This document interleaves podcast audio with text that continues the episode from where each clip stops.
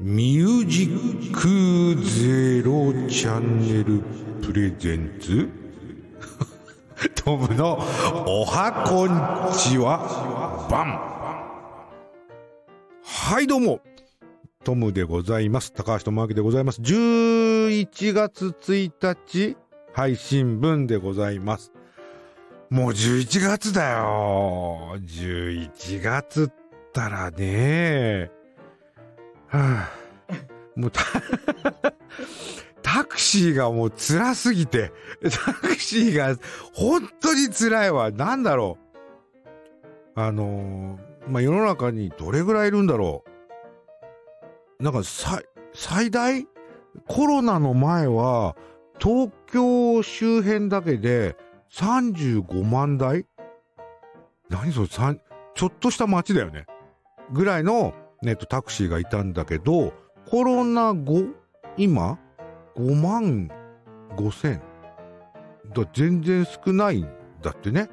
全然少ないから、もうお客なんて選び放題で、稼ぎ放題っすよみたいな 話だったんだけどね。なんだろう。うんと、例えば1日の売り上げを、なんか生、生々しい話だけど、1日の売り上げを、例えば、8万円ぐらいって設定するじゃない？で ?8 万円に行ったらいいな。で、10回やったら80万円になるじゃん？っていうふうに、楽に考えていた時代が私にもありました。あのね、やる前そんなもんだと思ってたの。だって入れ食いだって言ってたしさ、お客さん、ね。だけど、蓋開けたら、そんないかんよ。8万円なんて。あの、東京のど真ん中でタクシードライバーしてる俺が言うのもなんだけど、1日8万でどんだけ大変かって話なの。いや、なんかね、えっと、40組、40回お客さんを乗っけて、まあ3000円ぐらいの料金であれば、10万円ぐらいいっちゃうんだって。1日の売り上げ。でもさ、あの、1メーター500円だけとかさ、そういうんだってくると圧倒的に足りないわけさ。あの、40組乗せようが。ただ、40回乗っけたら、本当朝になる。それぐらい、その、な時間的に、なんだろう。説明しづらいんだよね。その、あの、タクシーやってる人間すぐわかると思うけど、40回お客さん乗せるのってすごい大変で、まあ頑張ってってか、いやーやったなーで20何回とかね、24、5回ぐらいが普通なの。でも、もうね、このね、簡単にオープニングだけで説明するのは難しすぎるけど、あの、要はね、すっごい麻雀に似てて、引きの強いやつが勝つっての？もう腕とかじゃないんだわ。だって、目の前で手挙げたお客さんを絶対乗せなきゃいけないじゃない？でもそのお客さんがさ、500円のお客さんか、1万8000円のお客さんかって、見分けはつかないわけよ。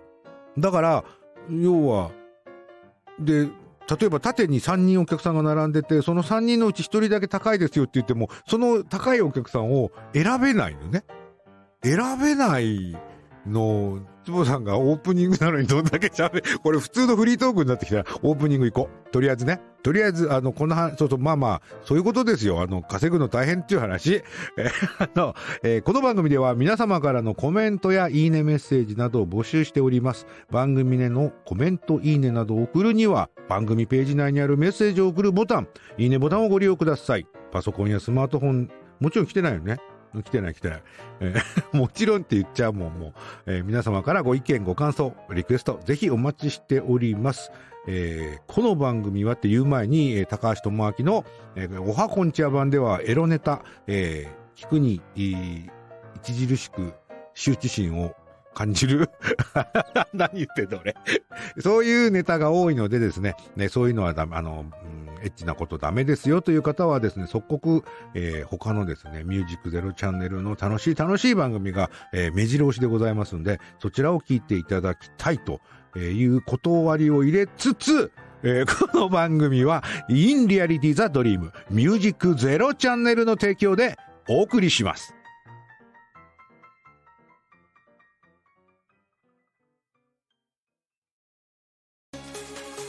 ミュージックゼロチャンネルオーディション2023開催決定。インターネットメディアコンテンツ配信サイト「ミュージックゼロチャンネル。2023年度新番組 DJ パーソナリティ大募集。次戦他戦は問いません。経験不問。皆様からのご応募お待ちしております。詳しくはホームページで。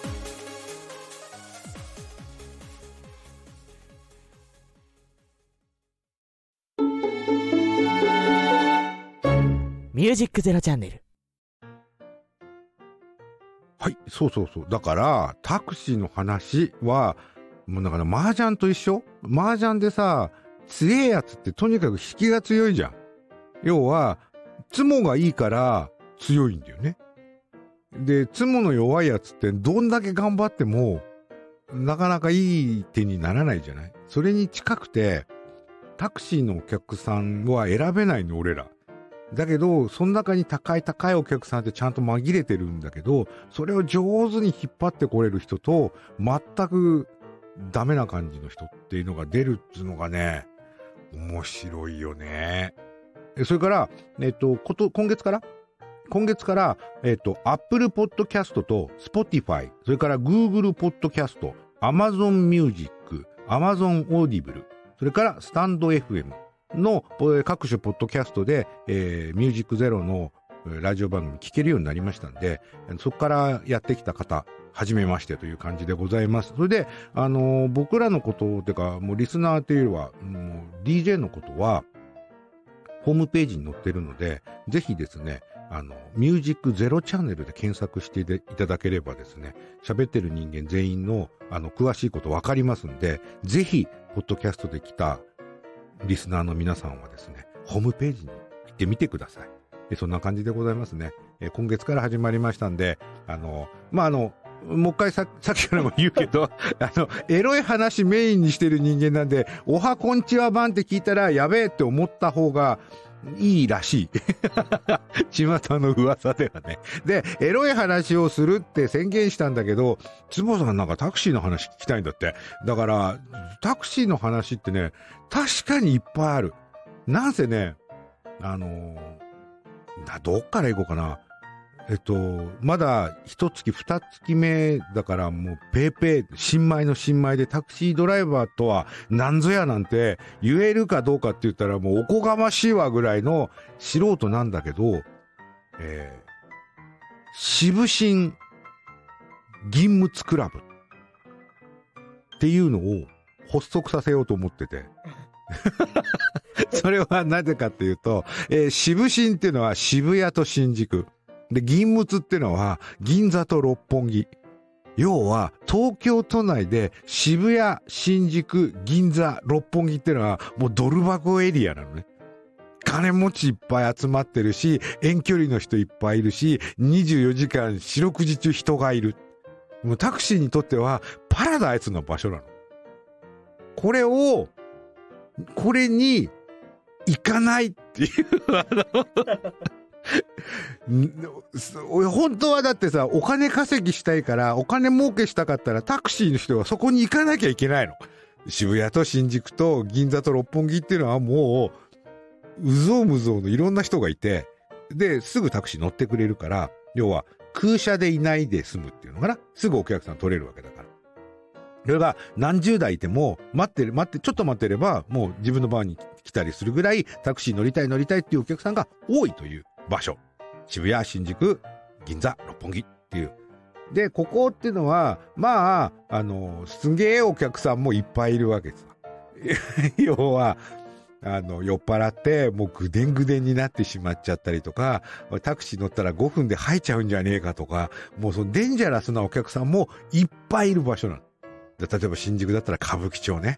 歌舞伎町っていうだけでもうさ、えっと、東京知らない人でもさ、ろくなところじゃないみたいなイメージあるじゃない？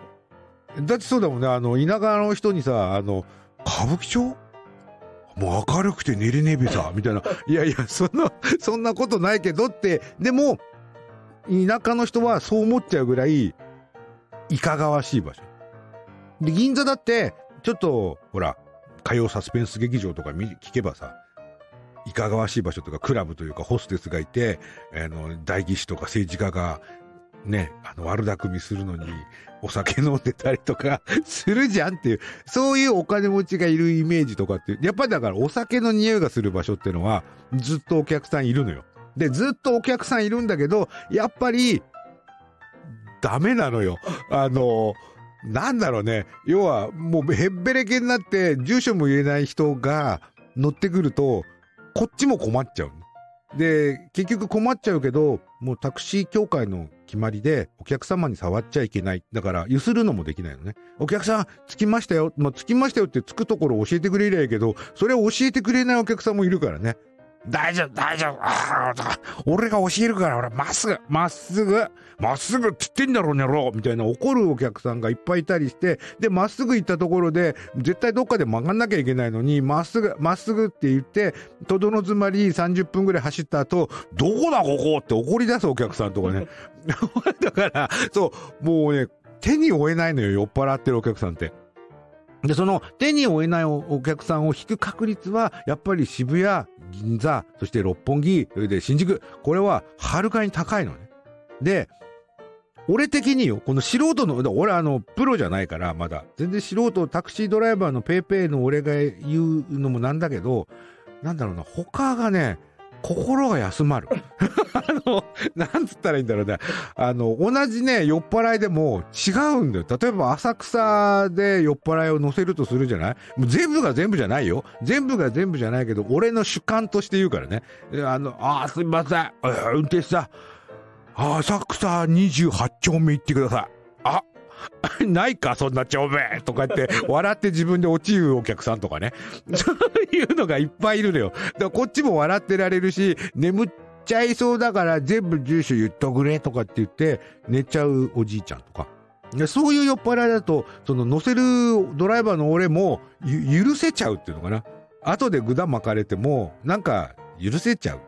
ただ、その、なんだろうな、その、これも俺の主観よ。銀座とか六本木とか新宿とかだと、その、金払って乗ってんだからって、横兵に乗るお客さんがすっごい多く感じるっていうそれもそのいっぱいお客さんを乗せてるから、副次的にそっちが多くなる可能性ももちろんあるんだけど、その、できるだけ、できるだけ心に負担のないような、あの、ドライビングを心がけたいと俺は思ってると、どうしても渋谷と新宿と銀座と六本木以外に行ってしまうっていうね。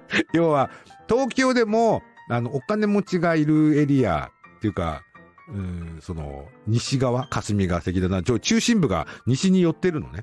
で、その西側エリアよりも、その下町エリアと呼ばれてる、あの、台東区とか、墨田区とか、そっちの方が、俺の中で、なんだ、俺の性格に合ってるって言ったらいいのかな。その、お客さんとして、あの、じっちゃんばあちゃん乗っけても、なんだろうな、心が休まる。そう、これはもうね、あの、誤解されるのを恐れずに言えば、そういうことなのよ。お客さんを選ぶわけじゃないけれど、土地柄ってあるなっていうのを、なんとなく1ヶ月でもそんな感じがしてきて、できれば、そういうその、ほ、ほがらかなお客さんだけを 取って商売できればいいなとは思いつつももちろん売り上げも上がらないから本当にいたしかゆしであの、それこそタクシーをやってる人が聞いたら、お前何言ってんだと、あの、ぬるいこと言ってんじゃねえぞっていうふうに言われるかもしれないんだけれど、俺の中では、その、今んとこね、今んとこそういうふうにできれば東京の東側でだけで仕事をしたいなと思っちゃうぐらいやっぱりその酔っ払ってる会社あのさっきね坪さんが言ったあの人間の本性をねお酒を暴いてしまうから怖い飲み物ですよと。それはね俺も怖いなと思うね。だってほんとおっかないもんねこの前乗せたお客さんだってさ、あの、交差点の真ん中で踊ってたからね。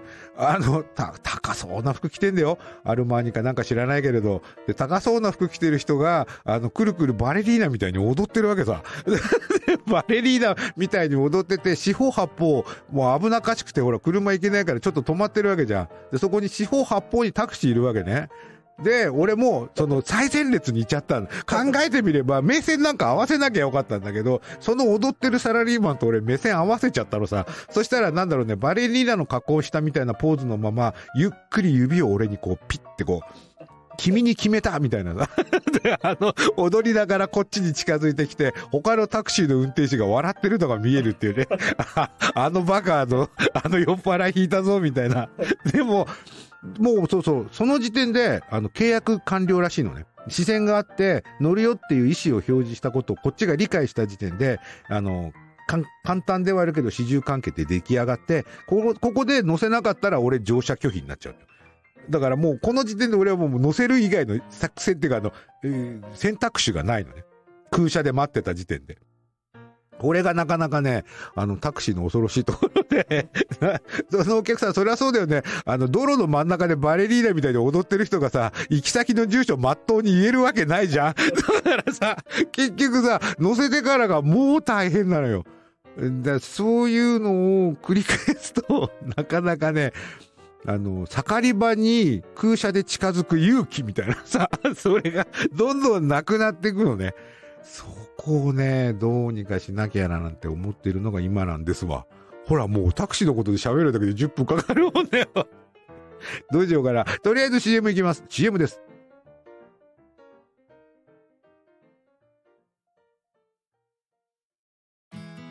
ミュージックゼロチャンネルをお聞きの皆さん、はじめまして、チャイカです。私の番組、チャイカの休息所ラジオでは、茶色のイカではない私チャイカが、とりあえず全力でわちゃわちゃやってるラジオです。あんなことやこんなことで皆さんをドキドキさせちゃうかも？なんて 気になった方はぜひ遊びに来てね。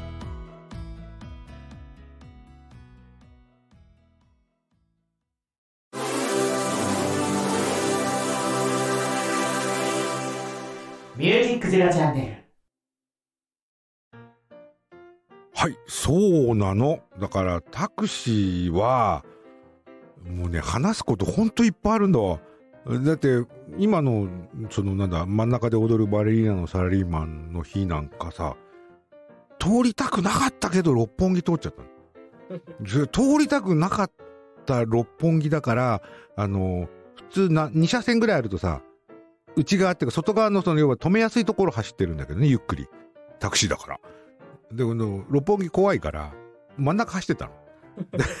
ちょうど信号で止まったら、別にその先頭じゃないんだよ。2台ぐらい後ろの、だからその、車の車列の中に俺いたんだけど、黒人3人がやってきて、俺の、俺の車を囲んで、携帯電話、スマホを見せんの俺に。フロントガラスから。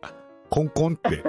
それで、それが、場所書いてあるアドレスで、で、ガンってそれを俺のけ、あの、フロントガラス、タクシーのフロントガラスに乗っけたまま、いけるか？みたいな、あの、いけるかって日本語喋れんのかよ、こいつっていうか、もうね、黒人3人に囲まれてごらん、乗せるから。絶対。それさ、一言も日本語喋れるんで、ほとんど。それでいけるかとかね、ありがとうとか、よくできただから、なんか、な、とにかくなんか上からなんだけど、上からも何もおっかねえんだよ、黒人3人って。で、そういうのがへっちゃらでいるからね。うん。で、大音量だしさ。もう、生きた心地しないもん。そういうお客さんばっかり乗っけたら。だからね、そのタクシーは、あ、でも、まあ少しはね、少しはっていうか あの、アダルトなネタ喋るって言って喋んないのもおかしいからね。あのー、俺がね、もういきなり切り替えてアダルトなネタやるけど、あの、アナルセックスした人って あの、お、お尻の穴ってガバガバになっちゃうのっていう。これをさ、あのーお尻の穴ってガバガバになるよね、アナルやってると、みたいな、これはホモ業界とかも言うから、要はまあ、どっかでは耳にするじゃない？でも本当なのと。本当にアナルセックスをすると、ガバガバになるのっていう。でさ、その、アナルがガバガバになるともう二度と戻れなくなって、うんちくんも、おならも、もう出放題。そうなるってさ、言ってんだけど、本当なの？っていう話をパンパンさんが、こう、なんだろう。ちゃんと、なんていうのかな、科学的、科学的？科学的ってわけじゃないけど、それを説明したというか、が、回があって。その話をちょっとするね。あの、要はさ、アナルがガバガバっていうのは、肛門活躍筋、あの、うんちむむむって止めたり出したりするさ、あのあれが完全に機能しなくなったってことなのね。要は、あの、活躍筋が活躍してないから、あのお尻の穴がぽっかり開いてる状態？らしいの。ん？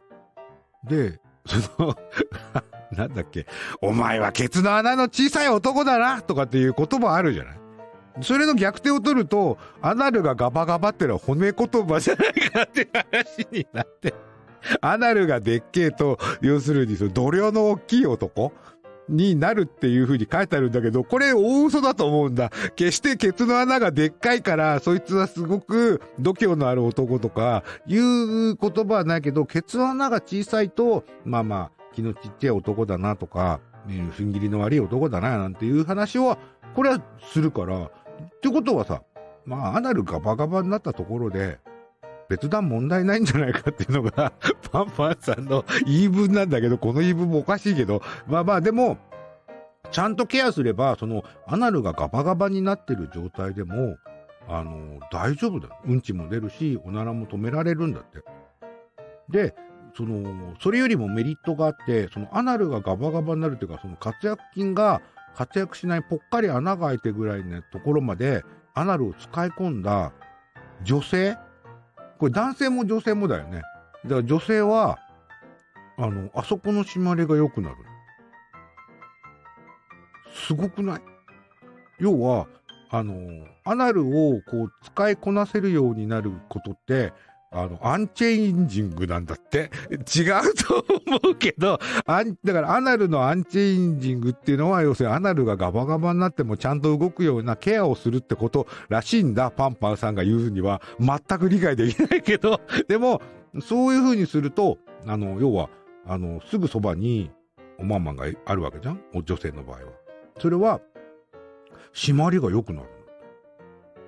で、その締まりが良いガバガバのアナルを作るための方法っていうのを、今から言うから、誰、誰が実践するか知らないけど、だってさ、これさ、アナルセックスをする女性のためのけん原稿ってことだもんね、このコーナーがね。まあまあ、それから それもよくわかんないけど。で、まあ、日頃から肛門を開け閉めして活躍筋を鍛えておく。アナルセックスやアナルオナニーをするためには、えー普段からトレーニングをする必要がある。どういうこと？で、えー必ず毎日はダメ。あの、怪我するからだ。すり傷とかそういうところからあの雑菌も入るので、3日から1週間のインターバルを空けることっていうのはなんだろうね。だから、アナルで遊ぶには1週間ぐらい、えー間を空けなさい。まずこれでかい。でそして、無理は絶対ダメ。なので、あの、いきなり大きいもの入れるとか、そういうことをしたらダメ。だから、いきなりチンチンが入るなんて思わないでください。ということらしい。まあね、うんちだってあんな柔らかいものでも辛いんだから、辛いというか大変なんだから、なかなかね、まあまあまあ。そして、えー、肛門ヨガ。よ、いやもう、そしてじゃなくて、肛門ヨガってなんだよね。でも、その、えー肛門を鍛える、立ったまま、座ったまま、寝たままで、えー息を吐き切ったタイミングで肛門に力を入れましょう。これを、えー3分間ぐらい。そして、ああ、これか、これが漫画で言うやつか。アナルを太陽の光にあ浴びせながら行うのが、これどっかの漫画で見たことあんな、俺。肛門を太陽の光に当てるっていうのがいいっていうやつね。これヨガの世界だったんだ。絶対やんねえな。で、えーさらに、えーアナルを締めたりするトレーニングは、仰向けになりリラックスした状態で、10秒かけて息を吐きながら締める締めるキュッで、10秒かけて息を吸いながら緩める。吐きながら締める、吸いながら緩めるを、えー3から5回繰り返す。10秒ね。これがまず基本。はあ。で、さらに、あぐらをかく。えー体の左右対称を意識しながら、背筋、これもなんかヨガっぽいね。背筋をピンと伸ばす。鼻から大きく空気を吸い込み、うん、口から息を吐きながら、お腹の深い部分を締める。あ、イメージがアナルから水を吸い上げるような、なるほどね。スポイトに、アナルにスポイトがあって、それを水が、お尻がついてるところから、えー水がチューって上げるようなイメージで、お腹、溝落ちに意識しながら力を入れるとって。はあ。で、最後。アナルを力いっぱい締めた状態で5秒間待機。そして10秒間力を緩める。これを10セット。どうする？ここまでやれば、アナルの開発はできるんだって。ただ、ゆっくり、時間をかけてだって。なかなかね、難しいね。というようにアナルを開発するのは大変と言いながら、俺前もさ、ラジオでこの話してさ、少しは俺のアナルも開発されたかなって気はしなくもないんだけど、しなくもないんだけど、普通の肛門なんだよね。その、がっぱり開いてるっていう、そういう肛門ではないので、なんかね、まあ新しい情報が 入り次第、この話も、急にタクシーから振ったからなんか変な感じだけど、CM 行きましょう。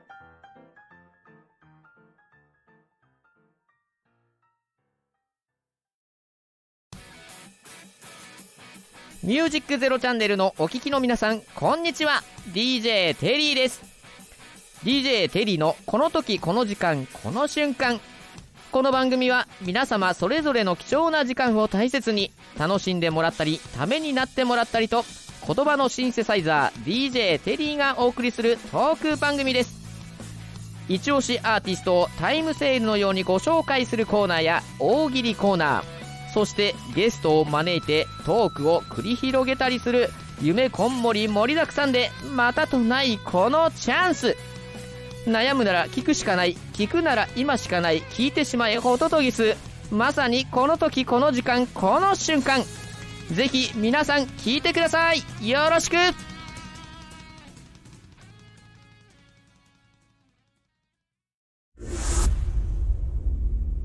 ミュージックゼロチャンネル。パワープレイ。ジャングルカンガルー。光。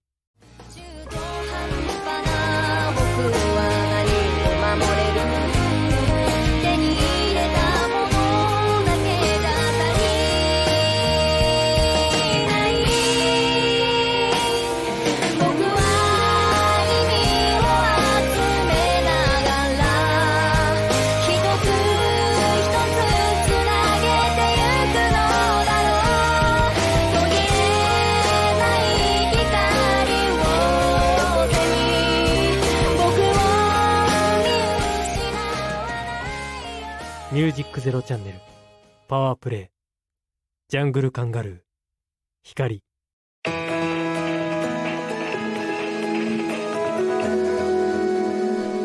ミュージックゼロチャンネルほい。じゃあもう、あれやな。あの、俺の番組は、エロとタクシーのネタの2本立てってことで、しばらく行ってみるから。まあまあ、ネタはね、多分ね、走ってやね、絶対、絶対引くんだ。ろかわ、ろくでもない客って言い方もおかしいけれど、悩ましい客っていうか、面白い客っていうか、話題になるお客さん。まあ別に俺は名前伏せてるし、誰だってわけじゃないからね。えーそれを、皆さんにご紹介しながら、エッチなネタも話していこうと。そういうふうに考え方を改めた、えー高橋智明でございますよ、という感じかな。えー終わろう、えーこの番組では皆様からのコメントやいいねメッセージなどを募集しております。番組へのコメント、いいねなどを送るには番組ページ内にあるメッセージを送るボタン、いいねボタンをご利用ください。パソコンやスマートフォンでご利用いただけますので、皆様からのご意見、ご感想、リクエスト、本当リクエストでも何でもいいから、たまにはハガキ読みたいな、と 思う高橋智明でございます。で、続いて、ね、ツイッター改め X。これ X もね、ねネーミングで落ち着かないもん。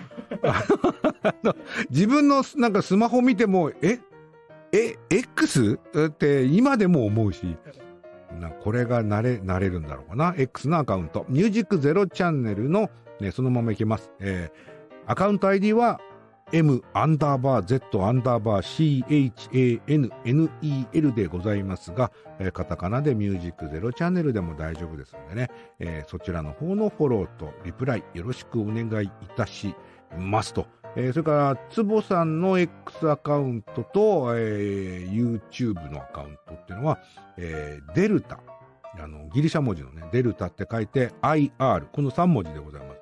デルタ IR と打てば、エア、それでエアって読みます。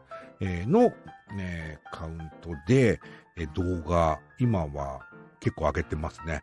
あの、レインっていうシリーズと、あとは、ホムンクルズっていう、えっ、と、NFT のイラストを上げてますんで、見てあげてください。あの、買えますからね。あの、オリジナルの自分のだけ、自分だけの一つっていうのを手に入れることができるので、興味ある方は、えーデルタ IR でつぼさんの、え X、X のアカウントか、あとは、ね、YouTube の方で、ね、フォロー、リプライ、そしてチャンネル登録していただくと、つぼさんに喜びますと。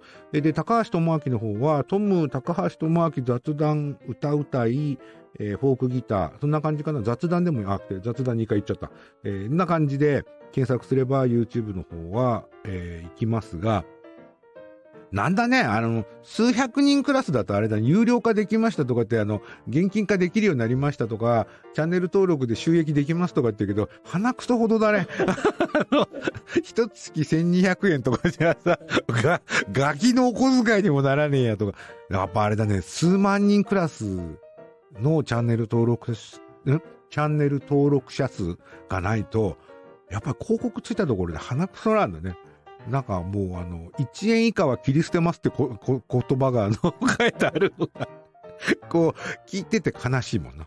まあまあ、この番組は、か、頑張ろう、えーこの番組は、インディアリティザドリームミュージックゼロチャンネルの提供でお送りしました。11月16日またお会いしましょう。高橋智明でした。さようなら。